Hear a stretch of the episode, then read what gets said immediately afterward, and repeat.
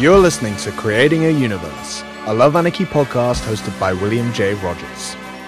On this show, we follow the journey of creatives, artists, and entrepreneurs who are making a name for themselves in the ever evolving landscape of today's industry.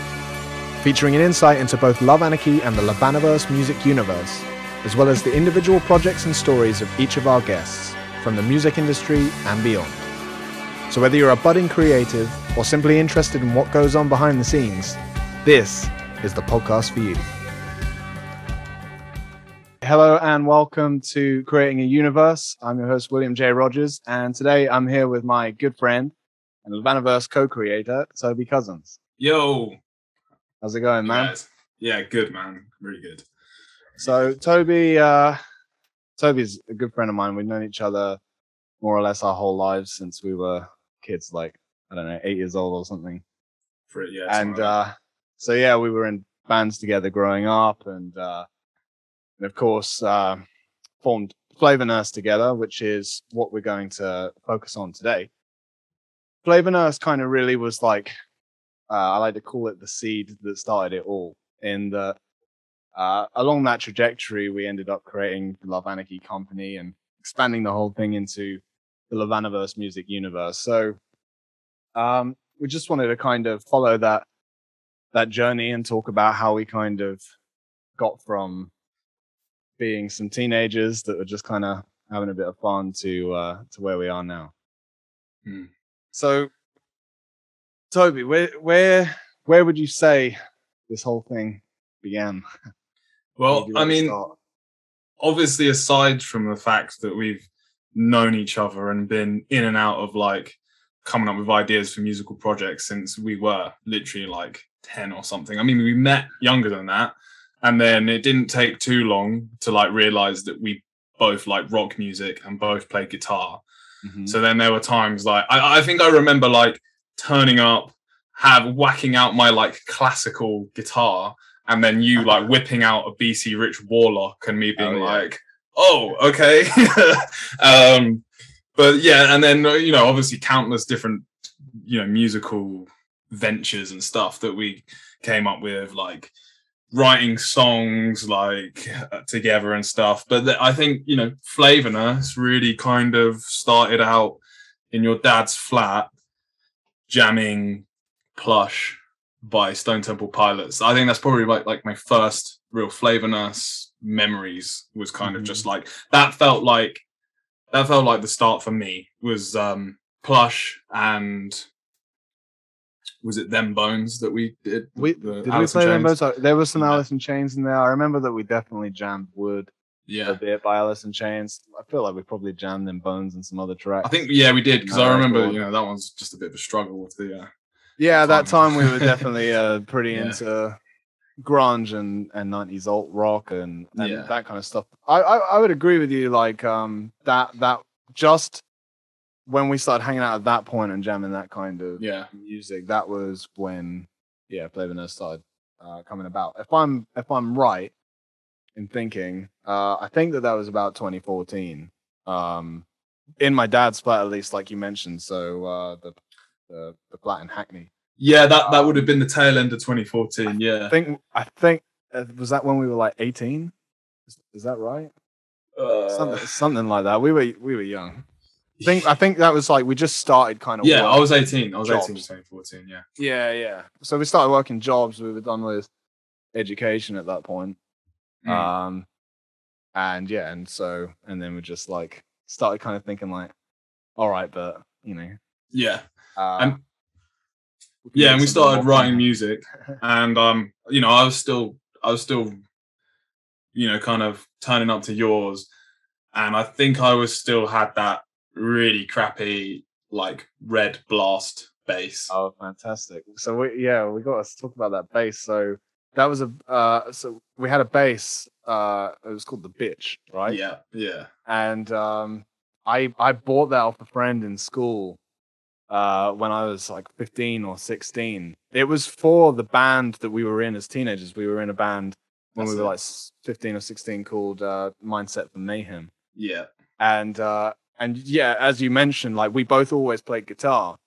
Um, but I was in that band and we needed a bass player, so I was like, oh, Toby, if I can find a bass somewhere, would you Mm. be up for playing bass in that band? So, I, I yeah, I remember buying that off a friend. Um, quick divulgence here, and uh, yeah, he just really needed to get rid of it, and uh, I got it off of him for like 20, 25 quid or something. I think I Wow. traded twenty five quid and and a bunch of chocolate bars. Yeah, but a couple of Crunchie bars I seem to remember. like, how it They were thrown Well, in there, yeah. But um, yeah, so it, we, it was a it was a real piece of crap though. yeah, it was proper like my my first base, and you know, it, it- I, I obviously took it. I, I wasn't going to go and buy my own. Like I was sixteen Yeah, with no bit too much money. Yeah. So you know, we we just um yeah, one evening we just thought, yeah, we'll customize this bad bad boy um by sort of like setting fire to it and you know like put, putting cigarettes out in it and stuff. Like you know, we thought we like carving really cool Oh, and and it was I can't remember what the brand was. It was oh yeah, it was blast. crappy Yeah, brand. and we we Oh, sorry, scraped that Blast. scraped that off and we and scra- etched in etched in bitch on it, and Yeah, it became yeah, the bitch. And yeah, Okay. served so that's served the beginning of well. your bass journey. yeah exactly yeah and then you know i was kind of um re- reunited with it for for a short period of time. And then we you know you were recording on that four track recorder and you um you showed me like really early versions of kicking around and a couple of songs that never kind of made it into the Mhm. public eye which was um fly fly Oh, and that's right. Yeah. um Something fan- like Fantasize. Yeah, um, yeah. and, and and and love is the reason was also one of That was the fourth one. Yeah, Yeah. so I would I would actually say that I kind of remember this. Um I remember that there was four original songs that we scrapped together, basically. yeah And and yeah, as you said, we were kind of hanging out and we started jamming some music, um, stuff that we liked. Uh, but like, yeah, I was kind of putting those songs together, and I remember the fourth one that I started to get together was uh, "Love Is the Reason," Mhm. and that was like, you know, I was like, okay, I need a more sort of ballady track. And I remember that when I wrote that song, it, it felt kind of more significant. And then when I showed you that one, you came around um, and and we jammed out on that song. yeah Then at that point, it really started to feel like we had something. Like we Yeah, had the kind of yeah. basis for our project here now. yeah and and like that song as well i i think that that was kind of like um love is the reason was where i first kind of like tried to get myself involved in more of the writing process as well Mm. like and i think i you know i had to go at like putting some lyrical ideas down for it and like that was definitely when i kind of started getting the confidence to be like oh yeah you know just like get involved in that like um and yeah that was that felt like we really had something there and yeah it just really took off from there um and then you know Yeah, so I would say so. The, that was that was like the very kind of uh, formation, I suppose. I guess the next step from there was um, I had I got another crappy flat in Hackney uh, that Yeah. I lived in, yeah and um, that one was uh, especially cra- crappy, and uh, and and so yeah, at that point for a good while you were coming round. yeah Uh, more but pretty much every weekend. every weekend yeah, yeah. every And we weekend would just we would just jam uh, in there. We'd we'd be in there all night. I mean, I literally had just it was a flat share, yeah so I just had like a tiny single bedroom or whatever that we'd mostly have to hang out and jam in or whatever. it would always take Um, I, I seem to remember it would be like the purpose the sole purpose of us meeting up then would be like to jam but you know we wouldn't actually really get our instruments out until about three in the morning Oh, and and, and like you know before then it would be like meet at the pub do whatever there, like chat some shit to some people, drink some beers, Yeah, go to yeah. the shop, buy a load more beers, go back, and like there would be, you know, various people would walk in and out of your flat that you It's lived true. with. It and it would be like, yo, come and have a beer with us, man. like and um know, we would eventually I mean, all credit due, like, you know, we did we did actually do stuff. It was just, you know, Mhm. a lot of time spent doing the partying bit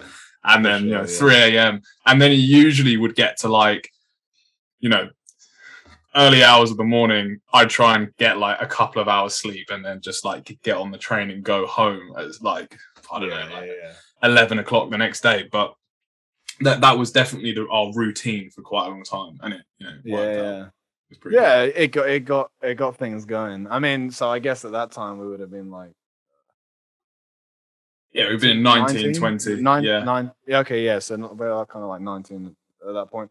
Mm. Yeah, um, and so yeah, obviously we had definitely a priority to just have a lot of fun and uh, yeah, Mm. And, and whatever. But yeah, bas- uh, so It during, was during that It's, it's character building. That's what it is. certainly, and, and there was certainly a lot of uh, characters and stuff involved uh, when you when you're living in like in like a slum in like Oh, that, yeah. you're 19 getting wasted. Anyway, um, uh, yeah. So the the main productive thing I think we did from that is that we obviously kind of like got our songs together a bit more, and we practiced a lot, and we kind of refined parts together. Uh, and then we, uh, with our friend Marcel, we made demos. Right, We- we made we made demos of those four songs. Yeah, So as you said, I had the four track recorder. That's Yeah. what I used for years, like as a teenager and stuff. Um, but but yeah, obviously, like Marcel, he actually knew how to use Pro Tools, and uh, you know, uh, was actually like a good um, sound engineer. So uh, so we went with him to uh, do some demos. With, I think we gave him a bit of money. yeah, and I'm pr- little uh, you know I, I might be mistaken, but I'm pretty sure I'm pretty sure we we bought my new bass or we went to go and get it. Ah. Like even it could have even been the day before we Oh. recorded with Marcel or or like the week before. But I feel like it it was like that Friday we met up. I bought Fender Precision bass. Mhm. Um and then the next day we went and recorded with Marcel or, or something. I don't know. My memory my memory might be a little bit blurred, but like it, it- I Yeah. yeah, I bought the new bass to record those tracks and um yeah, then that and, was and like get Flavour Nurse that- going. yeah, it felt like I was became it called Flavor a- Nurse then? Yeah, know. no, I think it was Flavour Nurse. I think we had decided on that, and we never had you know. any other names, but but Yeah. like, yeah, it's definitely still early days at this point. I mean, even in terms of like you mentioned about the lyrics and stuff that we were writing, I when you said that we were talking about kind of love is the reason lyrics. They were actually uh really cool lyrics, I think. But but one thing that we kept, I mean, we were we've always been evolving really a lot. We were always kind of um reassessing the situation and and so even those you know we're talking about kicking around and love is the reason we recorded those demos back in 2015 i guess Mm. um but they were quite different versions of the tracks i suppose like the the core essence was there uh especially love is the reason the the instrumental is more or less the same but we did end up rewriting lyrics and things um a lot along the way but yeah, I mean, so that that was the next step, really. So 2015, we recorded some demos, and I actually remember the original idea was like, um, like you were gonna play bass and I was gonna play guitar. And yeah, I was really just kind of focused on playing guitar. I didn't want to sing. it was a Um, long time until you kind yeah, that was maybe one of the biggest things that held us back, really, because we actually spent a load of time. We were like, okay, we'll make those demos Mm, and we'll use them to try and put a band together. You know, we'll yeah, we'll get other members and we'll get a singer. Um, and it was obviously difficult to get other members. Um, but but yeah, kind of impossible to, to Yeah. singer. It- yeah, and it, and, it, and in high insight, you know, we were, I mean, we were quite sort of shy, like we weren't ready to kind of come Yeah. out and, and show anyone anything until we kind of had what we thought was the full package. So yeah, I mean, in high insight, like you know, if we were doing it again now with everything that I know, you know, we probably could have got ourselves out there more in terms of like um Sure. you know, it, it- just in terms of like trying to suggest any ideas for anyone like starting a band now. If they were in the same situation as us, where it's like, say, just a bass player and just a guitarist, you know, if you just get yourself out there and, you know, turn up at an open mic and just be like, I'm looking for band members, then that could have been something that we could have done that maybe might have changed things a bit for us. But, you know, we, we sort of went our own way with it. Um, No, I, I that's that's what that's worth uh, mentioning. I appreciate you bringing it up. It, Mhm. It's absolutely true. I mean, and I, I would definitely own it in myself in that like yeah, my approach was very much I was li- living in in my head, you know, like trying to kind of uh um you know, I yeah, we wanted to make this vision we we we spoke about you know, Flavour Nurse, the idea of it was that it was kind of like our our dream band, you know. And so inherently it was kind of uh uh difficult from the get-go because uh there was yeah, sort of perfectionism involved. And as you say, you're kind of shy. Like, at that time, I was definitely, um, you know, quite anxious and stuff. So, um, yeah, I didn't have the confidence to to sing. Like I, I sang in bands before, like when in one that we were a teenager and stuff. And eventually, I kind of like had some bad experiences and got my confidence totally knocked, and really just uh didn't want to sing again. Uh, but then uh, I sang on those demos because we had written lyrics and melodies, and we needed to, um, you know, have a representation of the songs there. And then we kind of got stuck, not able to find a singer or a band or whatever for ages. Yeah. Um, and then we just kind of got so used to listening to the songs with my voice on them that you know eventually it was kind of like couldn't imagine them any other way, you know. And, Yeah. it was just a case of me needing to kind of have the confidence to just do it. Mm. Um, and yeah, and I mean, I, perhaps that wouldn't have even happened like hadn't I not uh like had you to bounce off of in that way. Ultimately, it would have been you that uh kind of gave me the confidence to to go and do that. You know. Yeah.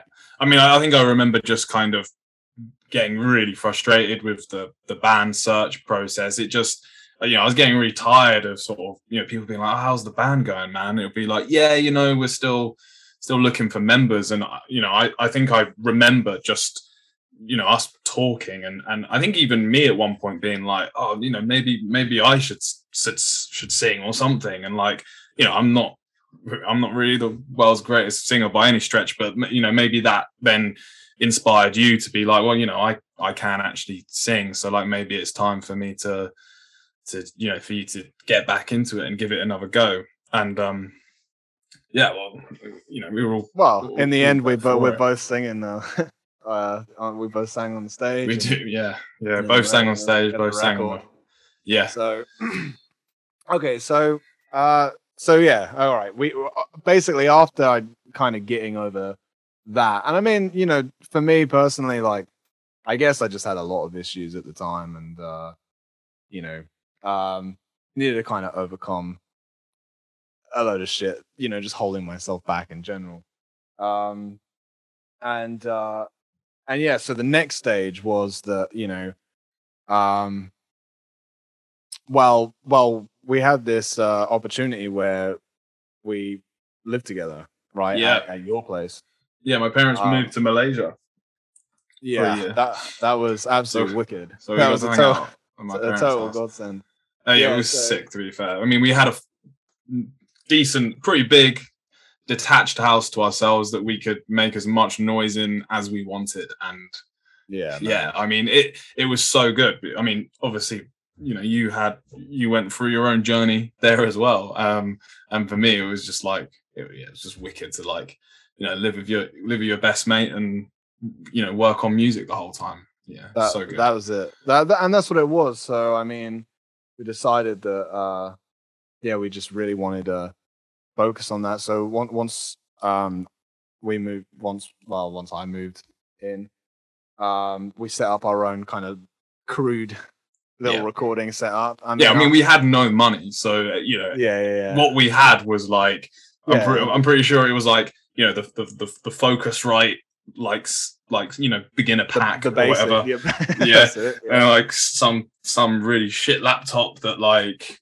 yeah, it could just about run. that, like my parents didn't want anymore or something and then there was like you know uh, we, we got pretty good at setting it up for karaoke as well where we like we ran it all back out through a little bass amp so we could That's like it. do little sing songs and stuff like that but yeah you a little crude setup um all, all sort of projected onto the like- tv so we could sit oh in yeah, the living sit- TV. yeah. so we could sit in the living room i mean it was not good for your back like because we were mostly sitting on the floor with the laptop, yeah, just like floor cushions. on a little. Yeah. t- but yeah, it, it, it we, we well, you made the first.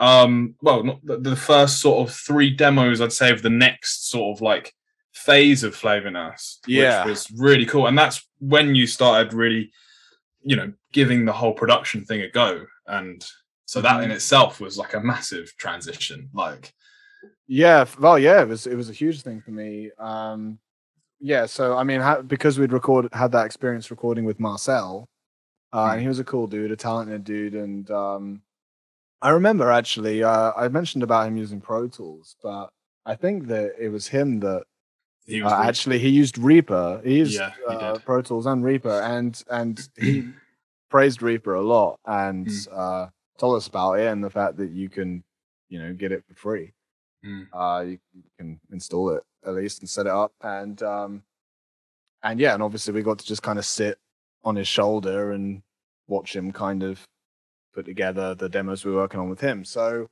um definitely having had that experience i kind of felt like i could uh give that a go you know properly myself. And you know instead of just trying to uh compress loads of tracks on top of each other in this little four track recorder I'd grown up. No, with. Another thing about the, the four track recorder as well was very unforgiving. Like you couldn't really fuck up, otherwise you'd have to start again. Like you, you couldn't, and there's no, there's nothing to look at. There's no And reference. man- punch-ins, you, they're just like But Yeah. the worst thing was programming drums on that thing.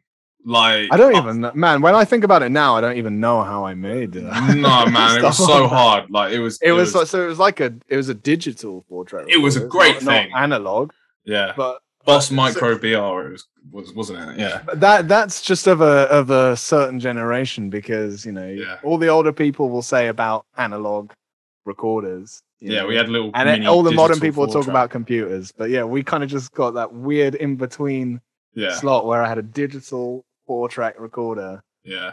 It was cool. cool. 'cause I, I mean, we it. both had one, and then yeah we both you had know, one. Yeah, and um that was a result because I broke mine or lost it or whatever. And yeah, and I've still got it. I've still got my one. Wow. Probably, probably with an SD card that has maybe some stuff on. I don't know. Wow. Who knows? I don't even know where those original demos are. Like I, I, I don't know if they're still in existence. I, I don't think I have them. Those ones know. we did with Marcel. But well, the, the the laptop that had everything on it kind of um didn't it get a bit like Computer. oh yeah, it did. There was a bunch of files got deleted from it. Just- yeah, yeah. unfortunately, but uh, happened. Um, but but yeah, exactly. So this at this point, 2016, we're in at your place. We have this crude little setup, and I'm basically just sitting there all day, every day, making Flavour Nurse stuff, Mm. like working on writing songs and making putting uh, some productions together, and you know, kind of learning how to kind of produce that and mix it to some basic level. yeah, and I, and I and I just go to work. And we just message the whole time, and you'd be like, sort of telling me what you were doing and stuff, and I'd just be like, okay, okay. And then as soon as I get home, it was like, cool, let's like this. Now I'm going to come back and do the band thing as well. Uh, Yeah, you know, yeah, I yeah. used to be really excited to just sort of like get home and just So that was it. That was that was cool. And and then because we started to kind of get some momentum going, so from that point we were like, all right, we're gonna, you know, make a a presence on social media, um, and uh, you know, get a band together. And obviously, the idea of getting a band together now was much simpler when it was a case of like, I'm gonna sing the songs. You know, and we've got you and me here, and we can write the songs and we can produce the songs and show everybody their parts. All we need is really a drummer and another guitarist. Um, and at that point, we could kind of call favors because we knew people. And and Marcel, um, who had produced the tracks with, he kind of just just did us a turn really, and he already knew um, some of those tracks, and he's Yeah. a great drummer. So and you'd, like, okay, you, I can you'd play sort of stood in on guitar for him in the past as well, hadn't you? So I did, yeah. I guess I did like a little swap with him or something. I Mm. played I played guitar for his band on a on a gig, and um and so yeah, I guess I guess there was some kind of friendly uh exchange there. The idea was just that like if we wanted to start doing a gig or whatever, he could, you know, fill in for drums for us basically. Not necessarily at any point kind of be an official member, but Mm. uh, he'd help us get started. And so that was sweet. And then uh and then yeah, there was Lewis, um, who we called then to play guitar, who again was another friend from. Uh, I was in a band with him as a teenager uh, when we were like 15 or something, and uh, just you know, really great guitarist, and he was available at that time, and so uh, I mean, he ended up basically moving in as well for Mm. summer or something, and uh, and ended up kind of being there throughout it too. Um, so yeah, that was cool. That that was like uh, there started to be some buzz and some momentum. Do you remember the rehearsals that we would do at, uh, Yeah. At your house? So Like, fun. yeah, we Yeah. just kind of set up the whole sort of living room area and uh, plug everything in through the Yeah. the speakers, and We we would we, we we had the big mirror there. Yeah, we and did. so we would yeah. literally kind of like perform to Yeah. almost almost like in between being uh you know uh, a 10 year old girl singing into your hairbrush Yeah. and like you know playing an actual rock show Well, you know, the, the funny thing is, is we probably could. I mean, I've seen bands like actually do that live, like when you know when we played gigs and stuff, and there'll be like a band, and it will be a, a bassist and like a guitar guitarist singer, and then the rest of their set is just run through the monitors, and they've just got a backing track that they play to. I mean, we were doing that, like, but we just we just didn't really think that that was acceptable to like turn up to a to a gig and and do something like that. I mean, not you know, we, yeah. yeah, we, we we we wanted the the band, but yeah, it was um it was very fun, like just just jamming like that.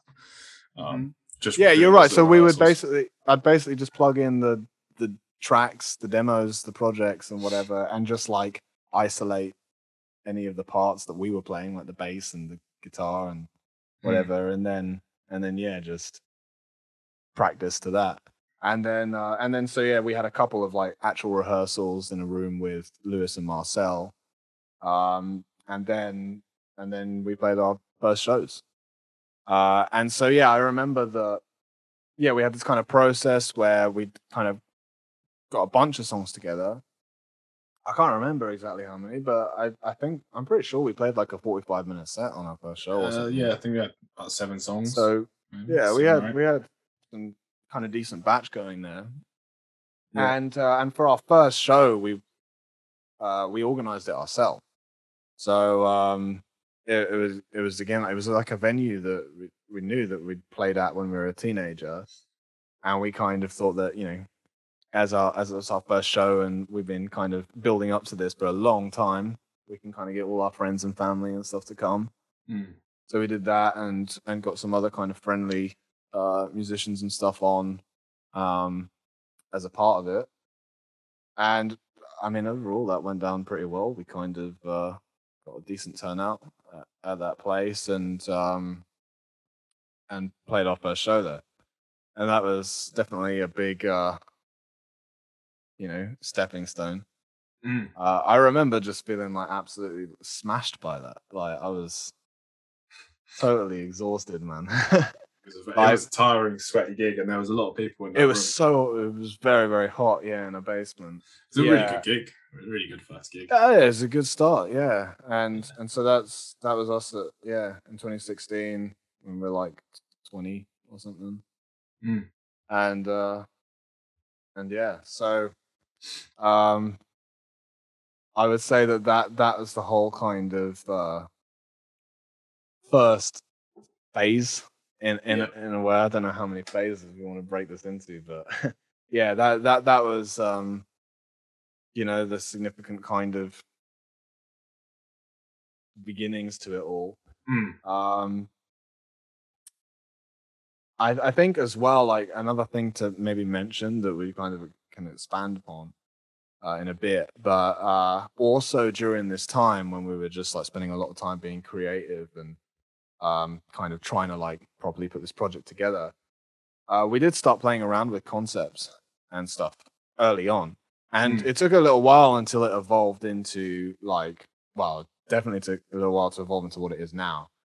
Um, but I just remember like, you know, we had this first phase in London. We started doing some stuff, um, but then yeah, we kind of got blocked, and I had all kinds of weird things going on in life, and I remember spending some time going abroad and trying to work things out or whatever, and trying kind of like get inspired about like what to write about and what this project should be.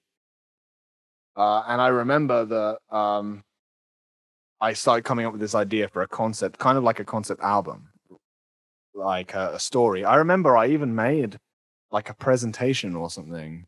Mhm. Um, I remember it. it was yeah, it was some kind of document that like kind of went through the different chapters of the of the story and the the different songs that would play a part in that. Mm-hmm. Um, and all our uh, early early songs were sort of in this story, and and it never ended up in that way. It never like sort of fully manifested to um, adopting this concept, and we never made that concept album.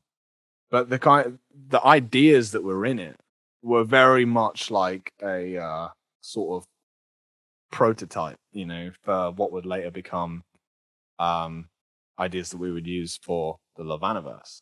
Mm. Um, so we didn't we didn't use like stage names and stuff at that point.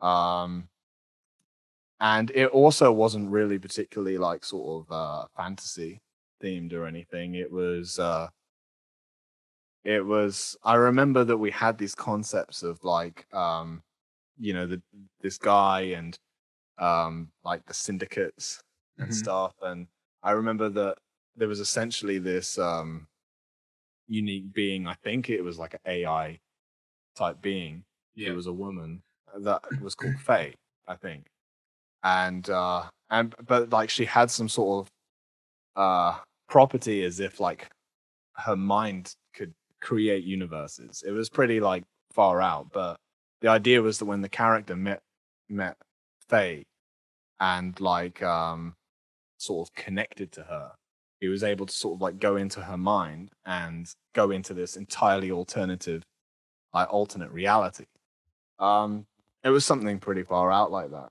but uh but yeah it's it's it's just funny or interesting to think about now that that was very much kind of like a just a rough um sort of starting point for uh our kind of foray into yeah playing with concepts and stuff but Hmm. um anyway uh yeah so I, I guess really yeah that that kind of stuff was more just sort of creatively in the background whilst we were writing and and, and played up as gigs and stuff um the next big step was uh the 2017 era Yeah. and uh obviously your parents um came back uh from malaysia and took their house back yeah. Yeah. They didn't need us to house it anymore. yeah so um So yeah, so yeah next step w- was moving in to Watford. That, well, yeah, we were, uh, you know, by that point we'd kind of got a taste for it and we'd got some momentum going, and it's like, okay, uh, you know, let let's keep this up. Let's, you know, uh, let's get another place, and and so we got a place, sort of not not too far away from um, where yours was, which is sort of like, uh, sort of just outside of London, like, uh, uh, on to the north. Yeah. I mean, um, you can still use your Oyster card to get there. So Yeah, it was it was about as far far as we could um you know Afford. the yeah exactly yeah we, we could close- afford it in- we could afford it and we could get into town on our oyster card and yeah, yeah yeah, yeah. that that so, you know that that ticked the box that that was it. So so yeah, I just uh got like some job, whatever whatever job that I could find, so we could uh, pay rent on the place.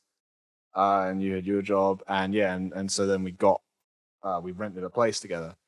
Um, and uh, and yeah, at that time I remember thinking like, uh, okay, we really had to level things up now. Like we really had to take things seriously and we've had a kind of taste of like all right finally after all this time we've got a band together and you know we've kind of got an idea of our music and our songs and stuff now but yeah now it was time to really get stuck into you know trying to make it as a band and uh, yeah and finding an uh, finding a solid lineup as well because you know Right, by, the exactly. ti- by the time we'd moved in you know we, we, we it was kind of back to us two really it's true Yeah. yeah we we'd uh, kind of uh, used our favors up. Yeah. and Exactly. um, so yeah, to really kind of uh, um, take things to the next level, we needed to form a more solid lineup for sure.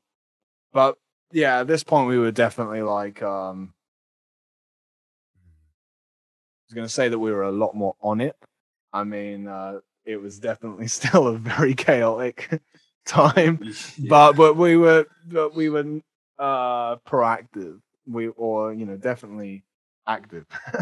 you Yeah. know, I, I, at this point, I definitely stopped sort of like uh, living in my head and hiding away from the world. And Yeah, and, and you know, we were able to.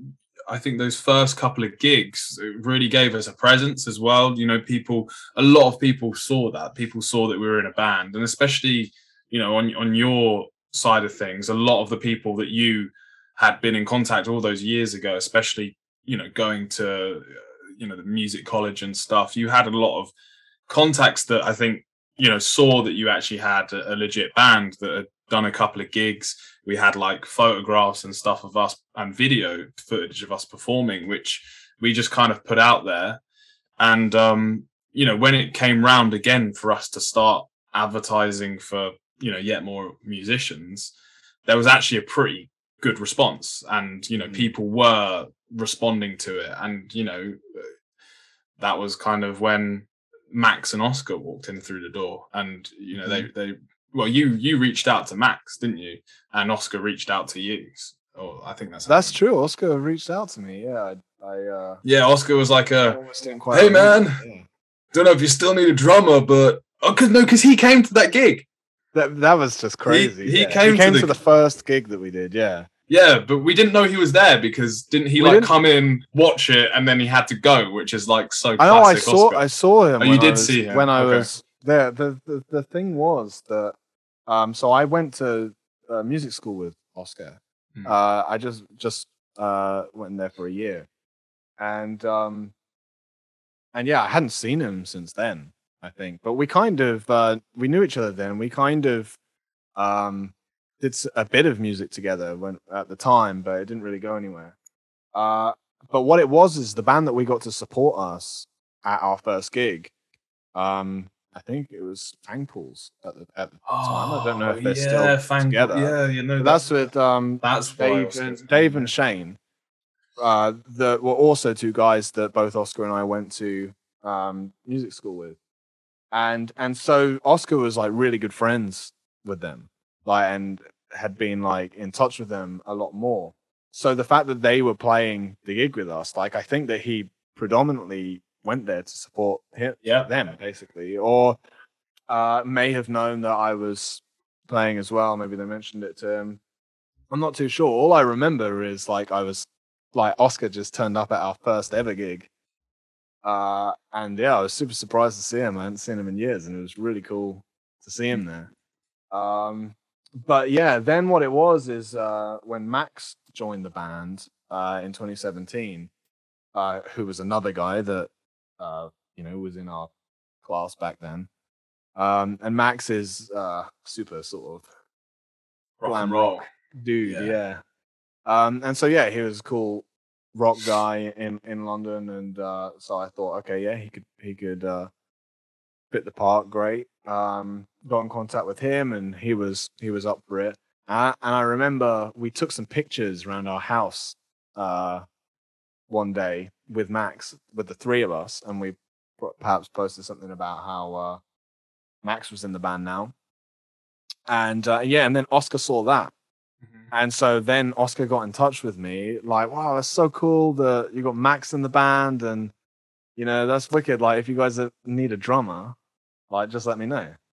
And I'm like, well, we literally need a drummer, so like, do you wanna do you wanna Yeah. come round and see how it goes? A- a- It was, and- yeah, that was pretty mad. I mean, we, we we got some humor out of that as well because it was kind of like, um, you know, you were like, oh, I was like, uh, send him something. you know, send you did, yeah. Could you just send us like a clip of you like jamming something out on the drums, you know, and like, yeah, we we, I mean, he he admitted to how much that stressed him out because like he like had his sh- shitty phone or whatever it was like and you know he'd obviously like got to the drum kit and and man there was what was it? He he had to record it through something. That was it. He recorded it on his phone and then in order to like send it to us like he had to- then play it record it on another thing Yeah. and like and then send us this Some- this and like some that- ridiculously convoluted he, way. he had to send i think he had to Yeah. send us like a video of the video that he'd taken Yeah, it was basically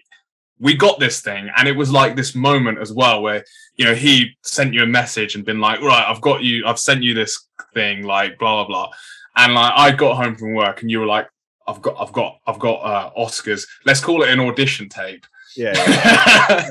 and um, you know, we were like sitting down, we were like, oh, get ready, you know, did a, did our little rituals and stuff to like get ready to listen to this um this thing, and um yeah, like total piece of shit. Like No, couldn't- wait. Can I just clarify? anything. Yeah, can I just go? It wasn't that it was that he was. no, shit, what, like, no, no, no, was- not, not it- no, the, no. The, the quality, the fact that we couldn't just hear anything. All, all you see is him like you know, and this is. It, I remember it was very blurry and pixelated, but I suppose you know whatever. Like just saw him, and he goes and sits at the drums, and that's all good. Yeah. And yeah, the moment he started playing, it's just noise. It's Like, just- yeah, just noise. Anything you can't Yeah. make anything out of whatsoever. yeah so we're sitting there and we're like i think it's good and you're and you're kind of like you're like to be fair oscar was always a really great drummer like I don't, Yeah. there's no reason that he's not going to be a great drummer anymore and it you was even, just always like you even just- yeah you even said to me at that point you were like there's only one thing about oscar Mm. and that's the he doesn't do dynamics you know Yeah. it's it's one it's one level He and you- plays you as said that the te- as, Yeah. as hard as you could possibly play. yeah. and um to be honest man i wouldn't change anything like it, it Oh, gave no. us it gave us a totally new sort of like element to our sound and every gig we ever played someone would always come up to us and just be like because because you're he would always dash after the after every gig you know he would be gone. Like it would be like oh you, you know off the stage and he'd still be covered in sweat and in his pants and he'd just be like anyway see you see you at rehearsals guys. I, I gotta go. And um you know people come up to us and be like oh you know you're a drummer man. Where is like he's awesome like he's so awesome and like everyone Yeah, always always loved what Oscar just because he had mad energy. Like So that, that was energy. it. It's like he always had to take all his clothes off. I mean, as you said, he'd normally be like in his boxers or whatever. yeah Just because, like, yeah, he just he just hit the drums with hundred and fifty percent. Like, yeah and and so he Broke just so much buckets, equipment. man. Oh, broke man. so and he had to have like 10 sets of sticks with him because he would get through like no joke but he would break like six sticks like per set every every rehearsal and yeah, He'd every every break show, yeah. pedals like everything like it was We- actually well, yeah it took a while before we just like managed to put together equipment that like could actually hold up yeah like Oscar playing it. Like, Yeah. yeah, he probably went through quite a few bass pedals before. well by like- by the end Oh, I. I I remember sort of like one of the later gigs that we played, like one of the last gigs that we played, and um, I, you know, I was helping him out with his equipment, like to get it all set up or whatever, and I just grabbed his snare. Uh, he bought this snare like it was brand new, like he bought it when he started playing with us in the band, and like I, you know, a few years later we're playing like one of our last shows, and I've picked this thing up, and I've been like, holy shit, man, like this thing is like completely rusted because all of your all of his sweat from playing had Yeah. just like started to decay this snare drum like to the point where there was That's just rust everywhere and like he never cleaned anything or ever like No. it, it, it would just get chucked in the back of his car and um and i guess he'd dig it out again whenever we played a gig and but yeah just the state of this snare drum man it was it's just hilarious yeah it was the state of everything, man. He would crack the cymbals, and as you say, like just so many broken sticks all the time. yeah Like, yeah, he was just a beast, like Yeah, a total, be- beast. total and so that was it, as you said. Like even from from the start, I just remembered even in uh even in music school,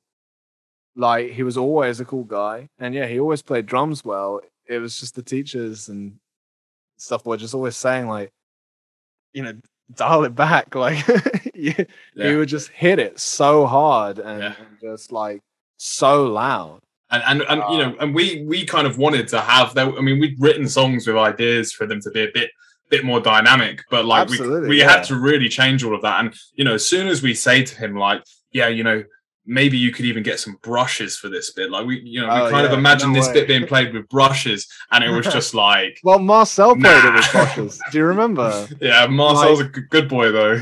Yeah. Uh, Yeah, uh, compared to no, Oscar, man, Oscar I wasn't having that. Over fair play to him. I mean, like I wouldn't. No, he man, he was literally like they they talk about like a caveman drummer. I mean, Yeah. I don't think it gets more caveman than Oscar. Yeah, like he totally. is, he just gets on the kit and he's just like a beast that just slams it as hard as, as he can. Yeah, And, and yeah, as you say, man, it, it's fantastic because it just gave character to our music. It became a Oh, it of the sounds sound. so good on the album as well. Like, I Yeah. mean, this my, my favorite parts really is a, a lot of it is the, just the character and the drumming and how well Yeah. that was captured. Like, yeah, what a drummer!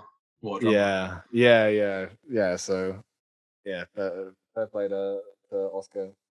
Um, so okay, all right. So yeah, we got that band together, and uh, yeah, we had Oscar, we had Max for for a time. Um, we were playing uh, a lot then. After that, like the momentum kind of started. It felt, felt Man, like we were a lot, rehearsing rehearsing so much. Yeah, yeah. playing a lot, like sometimes two gig, two gigs a week, two rehearsals a week. Like, Yeah. yeah, we really went for it. We were going hard on it. To be fair, especially in London. Yeah, we were, we- yeah, we were out there. Uh, yeah, all the time. Uh, 2017 was a very busy year. Like, Yeah. we did a lot of gigs. We- yeah, So, so good. that was that was pretty much like, and at at this same time. So when we'd got this place together, when we were getting the uh this Flavour Nurse lineup together and um getting active and stuff, that's also when we founded Love Anarchy. Um, and I think that you know perhaps on another episode we can go a bit more into uh you know Love Anarchy and and the LovAnaverse stuff.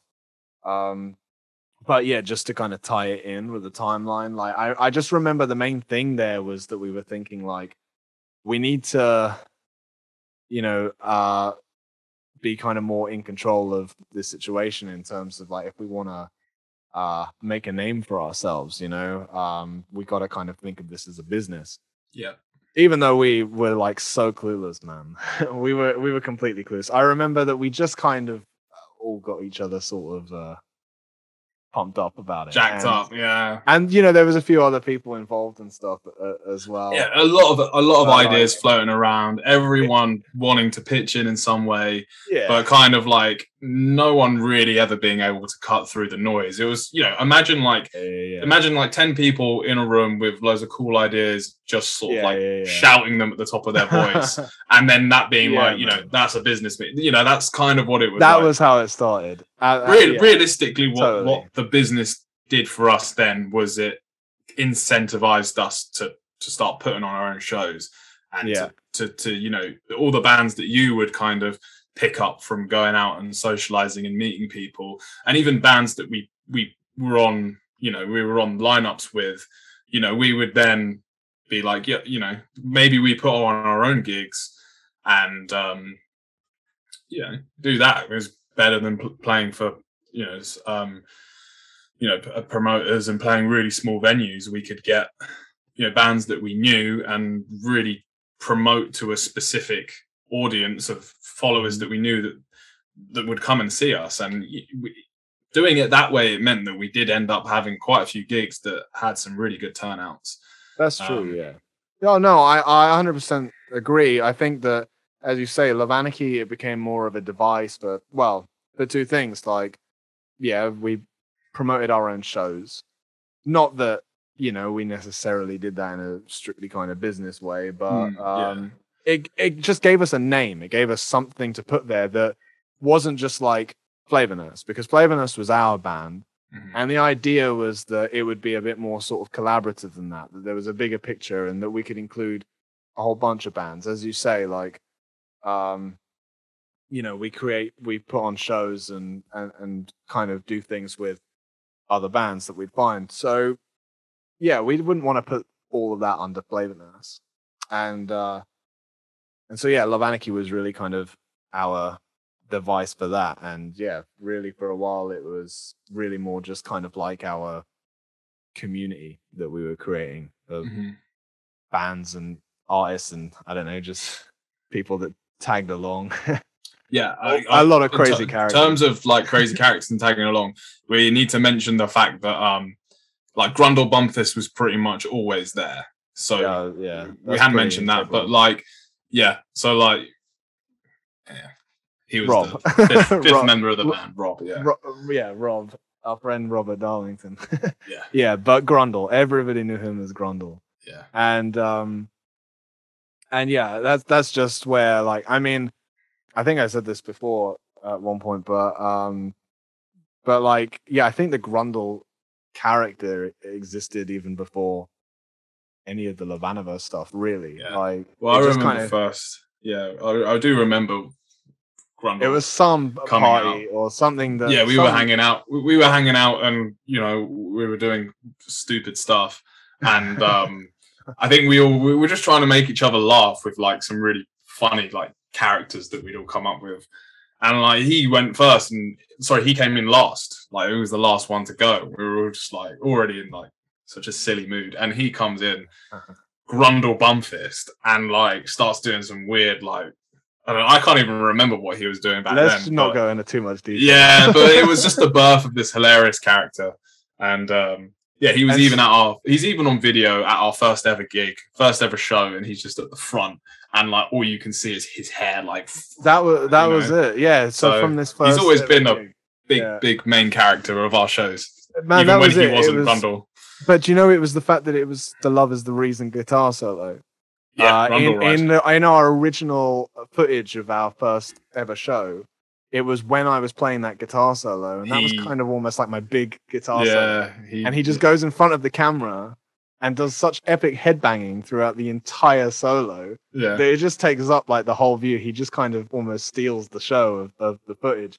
yeah, and so ever since that moment like yeah he was he was always kind of like a part of that show and so when it came to the shows in 2017 with with the lineup um going forward uh like yeah we actually sort of put grundle in the Mm. show um and yeah he was like at, as well like at that time so you know we talk about making love anarchy and lots of people in a room shouting crazy ideas together.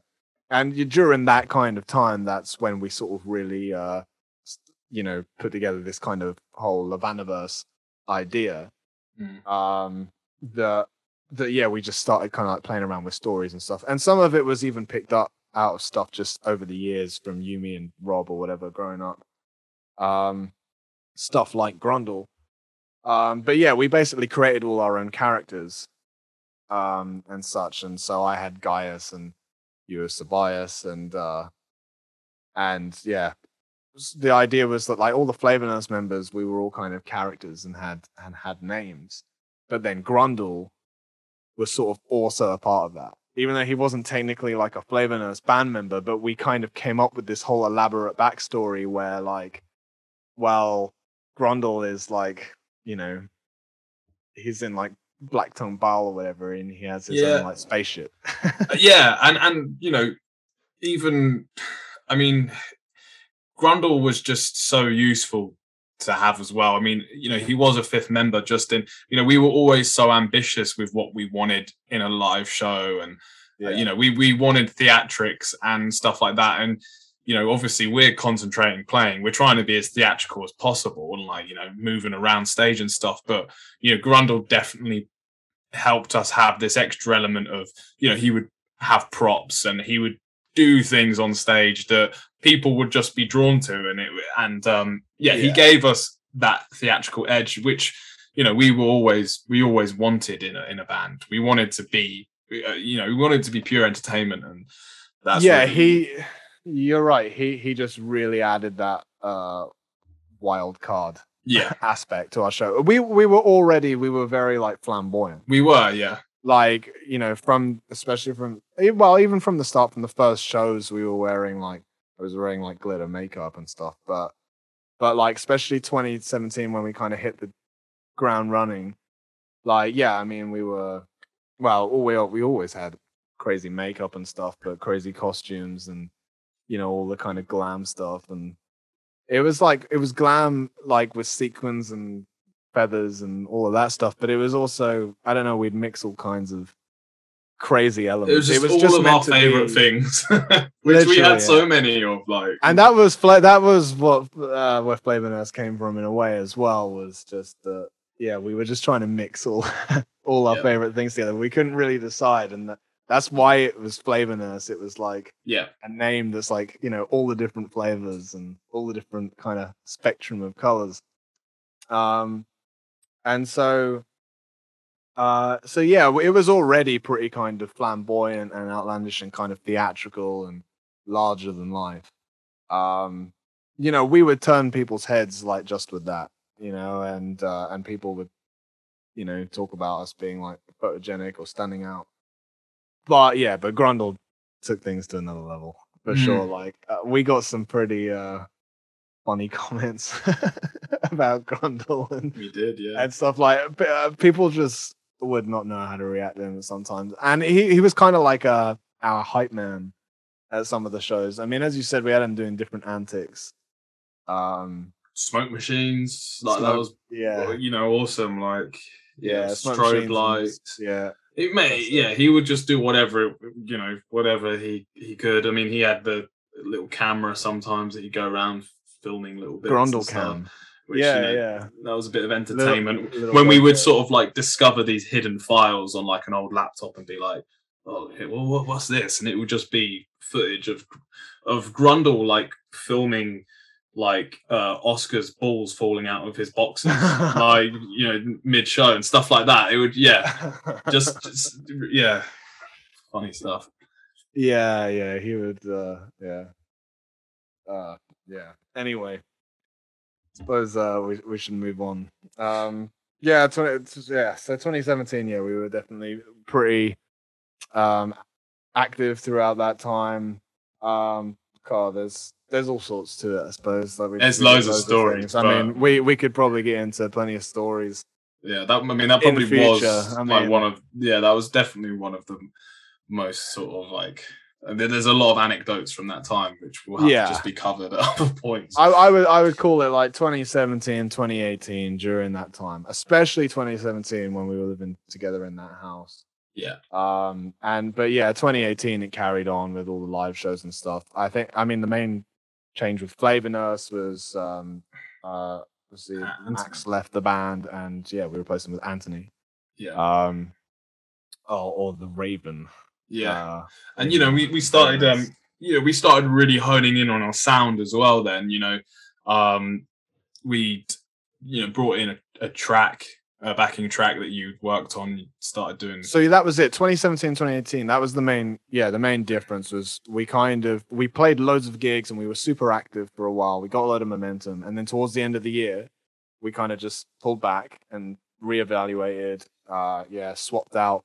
Remember, we got Anthony in the band. yeah, and we, uh, reco- we recorded. We started recording our as well. first song. Yes, Yeah. side effects. So we we went into the recording studio like properly for the Yeah. first for the first time. Like, you know, even all the stuff that we'd d- I'd done before, it was always intended to be demos. So this was the first time that we were really like, okay, we're going to record music to release as a band.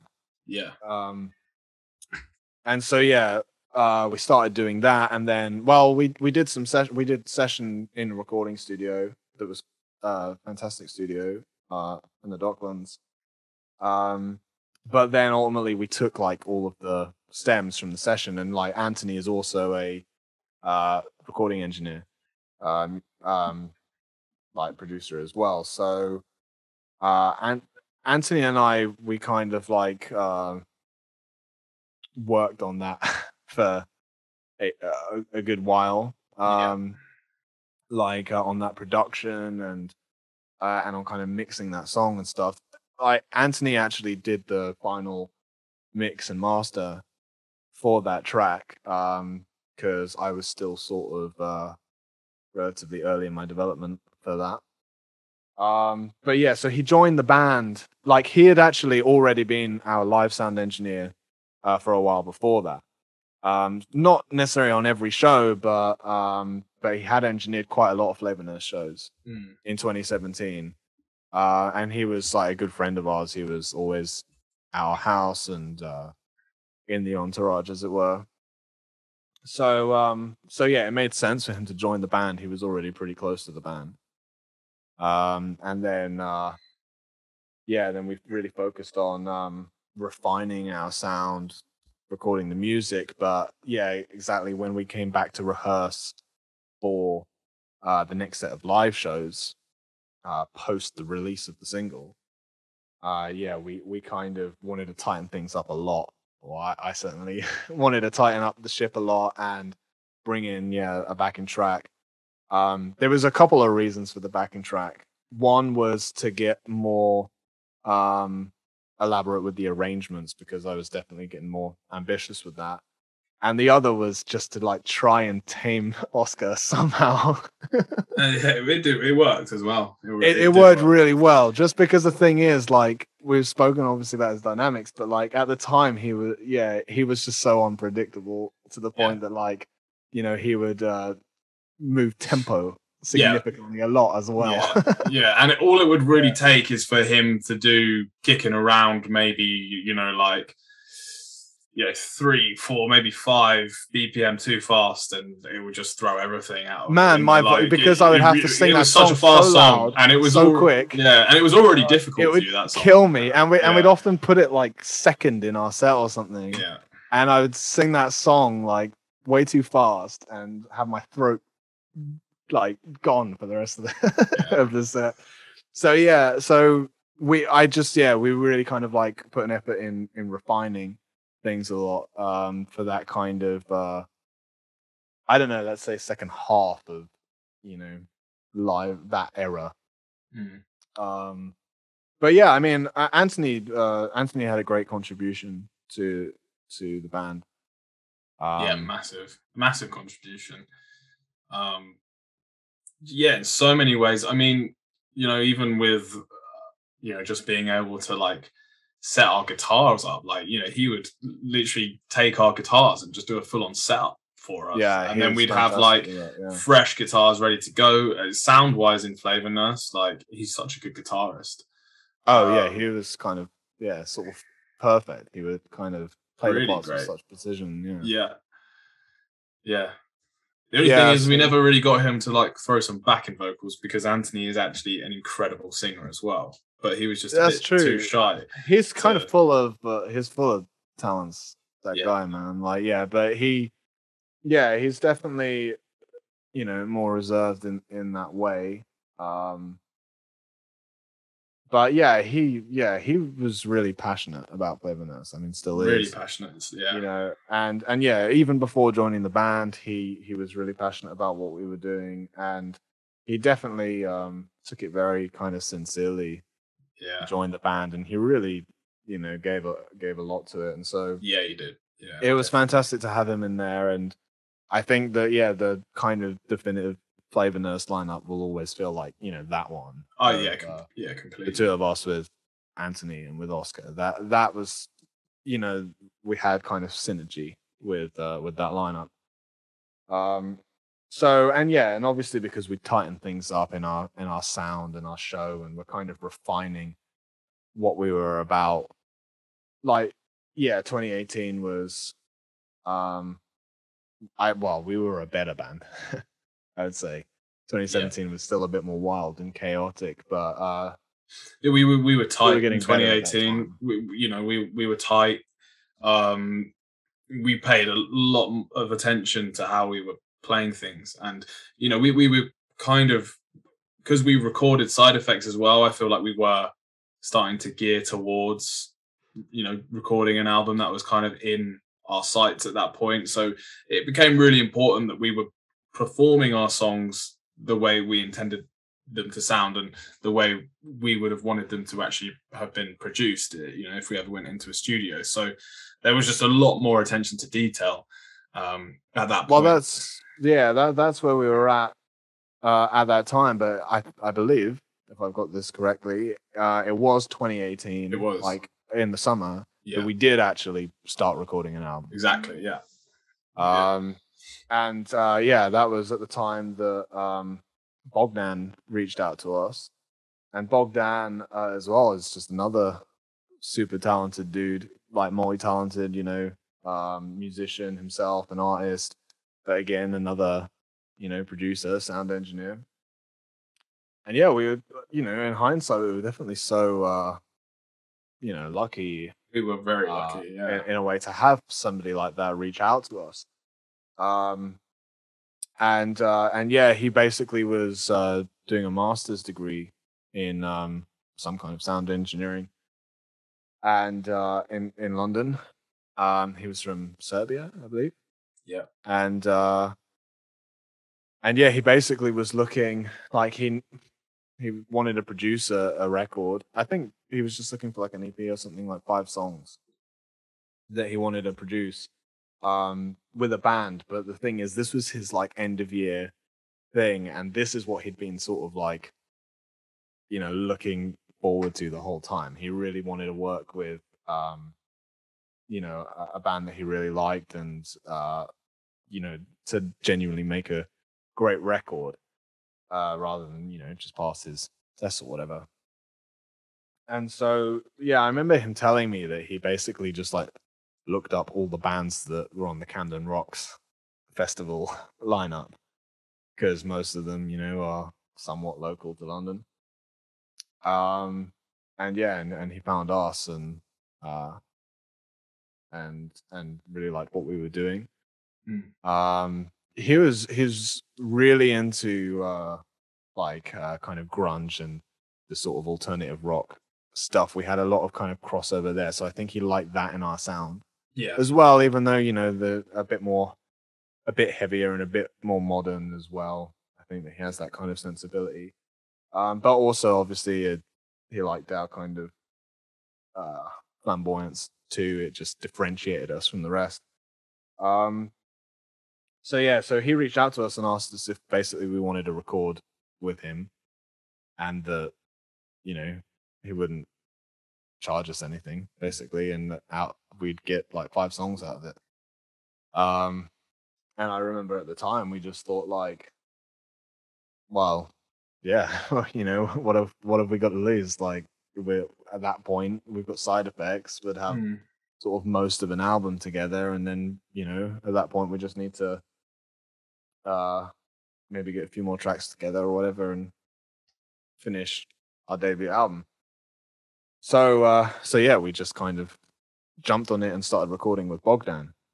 Um but to be honest at this at this time like things were already sort of like starting to kind of um unravel a little bit in the seams. In terms of like we had good momentum for a while being like a band like an upcoming band playing loads of gigs or whatever.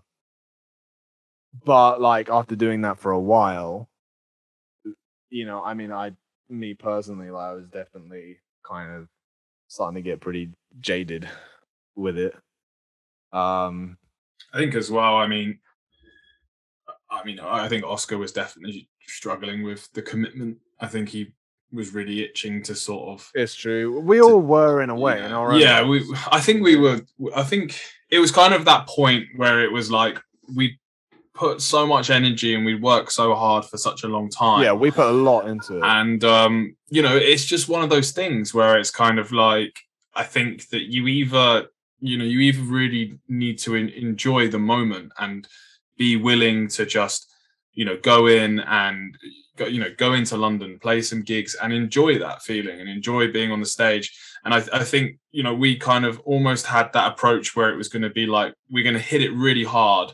We're going to play as many gigs as possible and we're, we're going to just kind of you know level above that kind of pub club scene in london and you know get on to the next thing and you know start playing. You know being you know a, a sort of a, a bigger band as it were but Yeah, um you know the, the reality is is that it's just you have to kind of you got to enjoy the ride and i think the issue was that we were just getting more and more frustrated by the ride and um Yeah. and i think you know oscar i think he, he you know he it, it was it was difficult for him to commit anyway. Like even even in the beginning, he was always kind of doubting himself and feeling guilty about the fact that you know he you know felt like he wanted to go and be elsewhere sometimes and um you know i just think that we we kind of just we, we weren't that that as good as that lineup was it just it wasn't going to sustain constant gigging in london and at pubs and stuff and yeah. you know for, for that much longer and we identified that and we kind of we just tried to figure out a way to to continue to sort of you know have a have a band that actually existed and you whilst also not trying to you know ruin the ruin the chemistry in doing so.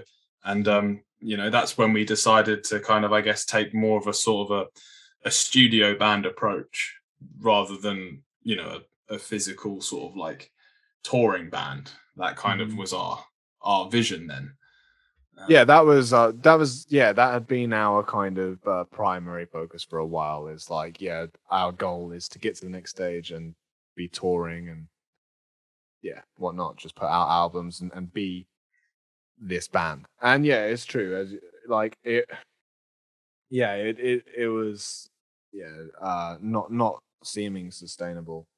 Um yeah as you say like you you know you got to do it for the love of it and um yeah enjoy the process. And I can definitely say that, yeah, at that time I was, uh, I was not really enjoying the process. I remember like feeling like, uh, I really started to just not enjoy uh, playing the gigs just because like, I mean, I cared about them so much. I was definitely like really passionate about them and I wanted to put like so much into them.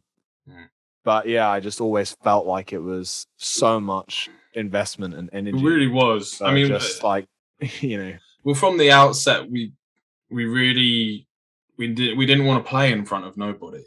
You know, that was kind of like a constant fear of ours that we, you know, we'd been to gigs, we'd been to well, friends' being gigs a before. local band, you know, and uh, yeah, exactly. And we'd been we'd done that. We'd been to our friends' gigs and stuff, and we'd stood there and we'd we'd be like, you know, we know what it's like to kind of play and there just be like three guys in the audience or something. And that was something that we just kind of like feared so much. And, you know, before any gig, we would be asking anyone, everybody we had, like, and we'd be trying to promote it and get people to come. Sure. And we always would end up with like at least like 20 people coming down to our gigs. And that was just what how we had to have it. I mean, we, uh, yeah, we, didn't really yeah, want it any other way. Yeah. And you know what? It just meant that every gig, even if it was just like this small gig at a pub in London, you know, the the amount that we actually, it, the amount of energy it took to actually get there,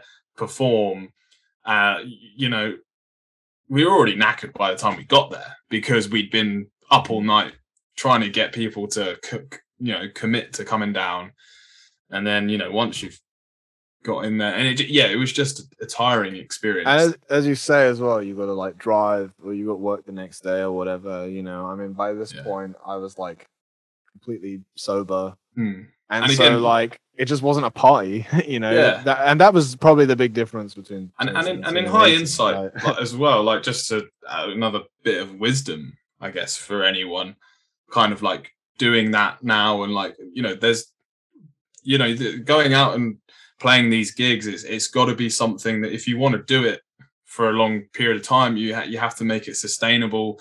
And like, yeah, you are just going to play some gigs where people don't turn up, but mm.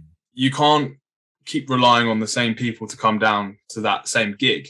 You know, you've kind of you've got to pay your dues, and you've got to play those gigs where no one's going to show up, and then eventually you are going to develop a bigger and loyal fan base that will be willing to sort of like come out on a Wednesday evening and come and see your show. And you know it's just mm. it's one of those things. And like if you have the kind of mindset that we had which was like you know it's just going to be 2017 for example we're going to spend that and we're going to play gigs like multiple gigs every week and we it was like a non-stop party. and we yeah, yeah, and we're going to get loads of people down to every show and it's yeah. just going to be momentum momentum momentum.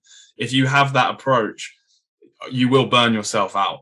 And i think it, I, I, I think you will. And like, if you want to, you, you know, if you want to make it sustainable, you know, and and do the do the gig thing, like you, you kind of have to be willing to just, you know, take it all in your stride, I guess, Mm. and not kind of like not overdo it too early and then try and sort of maintain a standard that is just quite quite difficult to you know to maintain um so, Yeah.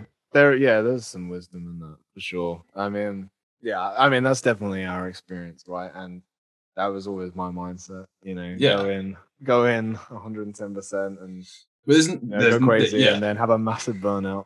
yeah there's nothing that there's there's nothing wrong with going in 110% but it's just you got to think of the long road and like you know fortunately for us like you know you kind of identified this different route that you you wanted to take and and that's worked out well for you but i'm just thinking like there might be other bands out there that that kind of Mm. do want to do the the live circuit thing and i you know i don't think there's any, anything wrong with that. Just you know make sure that you can keep it up because things aren't going to happen you know in the space of a few months. It's, it's going to take you know you're gonna you got to grind it you know? No To matter which honest, which man, route you like- take you got to you got to grind even even in our story, man, like you know, we only really were hitting that hard for a couple of years, and Yeah. that's Yeah. still not enough. To be honest, you know, Yeah, it, it, you you shouldn't be expecting uh, to to be super successful after a couple of years Yeah, that. and that's what i mean by Right. you just got to enjoy the ride like you know you, you kind of you got to enjoy just going out there and playing music because that's, that's Mm-hmm. you know that's what it's all about Yeah, yeah, yeah, hundred percent. So, um, yeah, I mean, well, you said that we kind of like, uh, you know, it, it was not really working with us playing live, so kind of decided to become more of a studio band. Um, there's definitely more, some some more to it than that. So I think you know perhaps we can kind of um delve a little bit into that, and and then you know perhaps uh look to kind of uh, close up. Um, but like in terms of the kind of timeline, we got to this point that we were making music with Bogdan. Um, and I think again that was like a, another big sort of nail in the coffin, uh, nail in the coffin for that era. I suppose like it, it was another big turning point, especially like um, me, because yeah, at this point, man, like I remember, yeah, I was all I was burning out. you know, I was really starting to feel burned out from um, everything that we were doing. I was really kind of jaded about it. And then Bogdan came in with this opportunity to record. And there was almost an element of like, uh, you know, um, this thing pops into my head of like having a baby to save the marriage type situation that it almost felt like at the time, like, oh, well, maybe, you know, we can make a record and that's going to kind of like, you know, make make it all work or whatever. yeah I don't know. Like, anyway, the thing is, we just we couldn't really argue with the opportunity. Like, um, we knew that we wanted to record our music and stuff, but it was expensive and um this and that. So the fact that Bogdan reached out to us kind of uh you know made us go and do that. I suppose we just like you know didn't have a good enough reason not to um to do that. I think so. Um, so that got us going with um recording recording the record. But that process definitely really um yeah really made me realize and rethink a, a lot of things. Um because as well like during all of this we were sort of like recalibrating um what we were working on and uh you know artistically how we were going about everything and like in terms of business and whatever like how that was going to work. We were rethinking the whole thing. We were putting less priority on like being a gigging band. And at that point started to kind of go back to um thinking about the other kind of ideas that we'd had. And obviously at that point there was the LovAnaverse um that we had talked about before it had kind of come up, you know, gone up and down in terms of how much we were invested in that over the years. But you know, there was a time that we were like, yeah, LovAnaverse, like that's the thing that we should create. and then for the most part through the band phase, we used the LovAnaverse. It was always a thing. There was always like our characters and stuff. Um, but but yeah, eventually it kind of came to a point where I thought like that's actually what we should be focusing on. Um, and uh, and yeah, it's because like previously I'd been like um like spending all this time going to gigs and whatever and you know i kind of got burned out from that and instead starting to kind of look at other places for inspiration and whatnot and yeah that really kind of pulled things on to um you know th- at that kind of time i said to you uh and uh and obviously rob as well that like yeah we should really start talking about the LovAnaverse more again um and yeah, so recording with Bogdan, we were kind of mixed. We were in the middle of all of that. and I remember just thinking, like, what record are we trying to make here? And I just, I'm trying sitting there in the vocal booth thinking, like, I don't know how to communicate to Bogdan that, like, this is meant to be like some sort of alien space opera. you know? Mm. Like, how do I say make it sound more like that? you know? Because it just sounds like a total load of nonsense. Like, it's like okay, yeah. yeah. it's cool, but like you know, can you can you make it like with more like magical? uh Yeah, I guess you just further highlighted your, you know, you're, you're just your your kind of goals that you needed to achieve uh, um, in just being able to have control over that process. You know, you um, you know, yeah. How can you how can you articulate that to someone who's yeah not kind of on the the same page as we are with you know all this concept stuff and you know from then kind of having that experience working you know with with a with a producer and stuff like you kind of that was when you sort of decided that that's kind of what you needed to be doing yeah that's what i kind of realized at that stage um because that's the thing i like respected bogdan so much mm. and still do to this day Mm. I, I'm honestly a huge fan of Zero String, his uh his project. The music he makes is amazing. And the thing is as well, like I would put somewhere sonically in a similar ballpark to Flavour Nurse.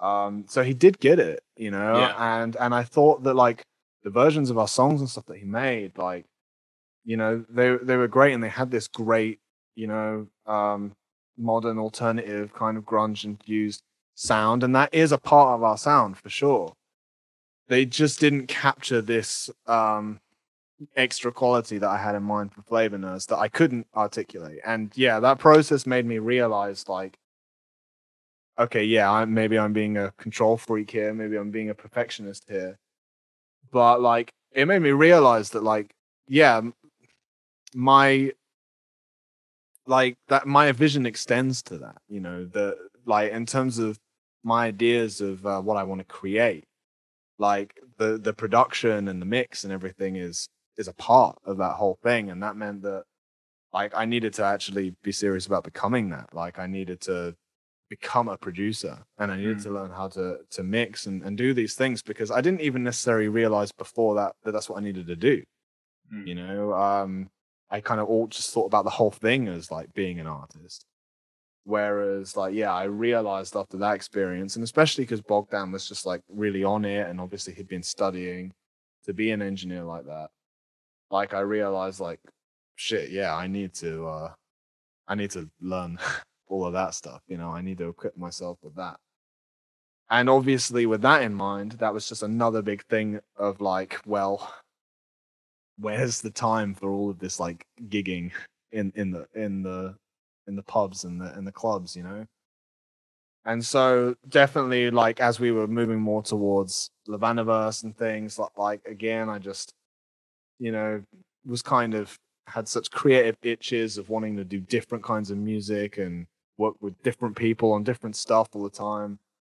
And so yeah, I just realized like that's that's more a more appropriate route to go. Basically, if I learn how to produce and mix and can make records from scratch, then we can kind of make these concepts, these ideas, these characters, and then we can sort of um, create that whole thing, like um, you know how how we sort of fully intend it to be. So Mm. um so yeah, from that point on, like uh I kind of got my head down with that. And um and yeah, like Flavour Nurse definitely started to kind of wind down on playing shows and stuff. We made those recordings with Bogdan and um, you know, at least he, you know, got uh you know, his degree and everything. So um you know, uh, it wasn't it wasn't wasted by any means, but like we we just kind of put them on the shelf, the recordings, um, for a while. Uh and yeah, I mean kind of decided to sort of eventually close things up with Flavour Nurse. I remember like for a while it was like, you know, we were gonna try and kind of like pull everything together again for another big push uh in 2019 or whatever. And then I think we just decided like, do you know what, let's um, you know, just focus our efforts here. Let's Yeah. uh let's kind of close off this end of an era and um finish kind of playing these these shows and stuff that we've been doing for a while Mm. and uh, you're making everybody have to drive around, even though by this point we all lived totally like away from each other and stuff. Yeah, so yeah. you know, and so yeah, we just played like a couple of shows in 2019 and kind of uh ended an era like that. And um so yeah, you know, since then, like there's kind of um the rest of the blanks in this journey with Anarchy and LovAnaverse and how everything developed. Um, but yeah, ultimately we got to like 2021 where it had been the plan, obviously, the whole time. We we when we kind of closed Flavour Nurse off in 2019, it wasn't really meant to be like the end of the band. No, it wasn't. No. It was it was never going to be. I mean, Never like going to be. especially as we had it, like we always had a vision for this and stuff. We had just we had just refined this vision in a way that was like, okay, it's not going to be all about you know, Live gigs and stuff. Yeah. Ex- exactly. But we still, I mean, we're super Well, the- the- passionate the- about. yeah the thing is is that we were we were you know we the LovAnaverse was always just th- th- that was like the other project you know? Yeah, and um it was just kind of more of a case of us finally you know realizing that the that we had to just the blend the two projects together and that you know Flavour Nurse was going to be more than just you know your kind of your sort of your touring pub band you know? We Mhm. we wanted to be a you know a, a kind of a, a part of a bigger thing a bigger project wanted to um, be, yeah, the with- with- that brings in the LovAnaverse. yeah and um i guess yeah that's kind of that's how things have been now for i guess since we played that last show and um you know started Oh yeah. Well, eventually, I mean, I suppose the biggest thing in Flavour Nurse's trajectory, like and story after that, is that like, um, you know, in 2021, having like spent some time kind of getting things together, refining things. I spent, a- you know, a lot of time during that, um, you know, producing and mixing and mastering and getting better there and making other records. Um, so we kind of eventually got to a point where we're like, okay, we can we can actually finally put the Flavour Nurse record together. I Mhm. mean, again, even during that process, there were multiple versions and attempts at Flavour Nurse stuff and remixes. And so, I mean, a lot of the Bogdan recording, uh, it went into the final album. Mm. A lot of those tracks, all of the drums that Oscar recorded, um, and yeah, and, and a lot of it, uh, it went in there, but we just also sort of re-recorded some parts, added a load of extra stuff, and um, I think I re-recorded all the vocals. Um, and yeah, and yeah, we just kind of built on top of those and added a couple more tracks, and um, and yeah, spent time just producing and arranging and mixing that whole thing. Mm. and eventually got it to a point where after years and years i mean like it was four years from when we started those recordings with bogdan. And i mean literally like seven years or something since we first started Flavour Nurse and started writing like love is the reason and kicking around yeah you know we finally um, put versions down on record that were like, okay, yeah, these these are the songs that we've been trying to create this whole this whole time, and and this is the kind of culmination of all the different sort of directions that we've gone over the years. Like, yeah, this is the result of it. The, yeah, uh, uh, you're almost forgetting as well that we made a music video as well. Which oh, I, I did. Oh man, I feel like maybe we should just do a, an episode on the on the music video. uh, we actually, we actually should. I I was thinking about that too. Yeah. I mean, w- perhaps we can. Um, you know, I don't think we have time to go into that fully, but the, yeah. ultimately it was it was the same kind of deal as the Bogdan recordings because we basically did it same kind of time. We started mm. making a music video, and again, we were always overly ambitious, so we had this idea to make like a movie of like music videos of all of the tracks from the album we, and how we, it's we, all gonna play like into we some. should still do that though, right? Like yeah, yeah. I mean, it's it's a cool idea. It's just the. Uh, no, yeah, ever obviously ambitious. obviously, yeah. insane amount of work, especially considering we still plan to do the whole thing with no money. Mm-hmm. So, yeah.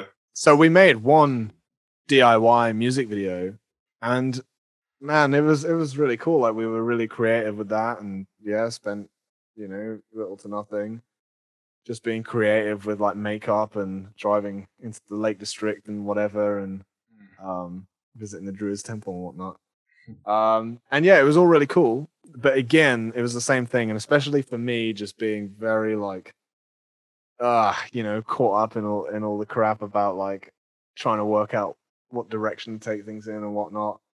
You know, we we did a rough cut of the video, just like you know the mixes from Bogdan's recordings, and it was just kind of like, like nah, like put it on the shelf.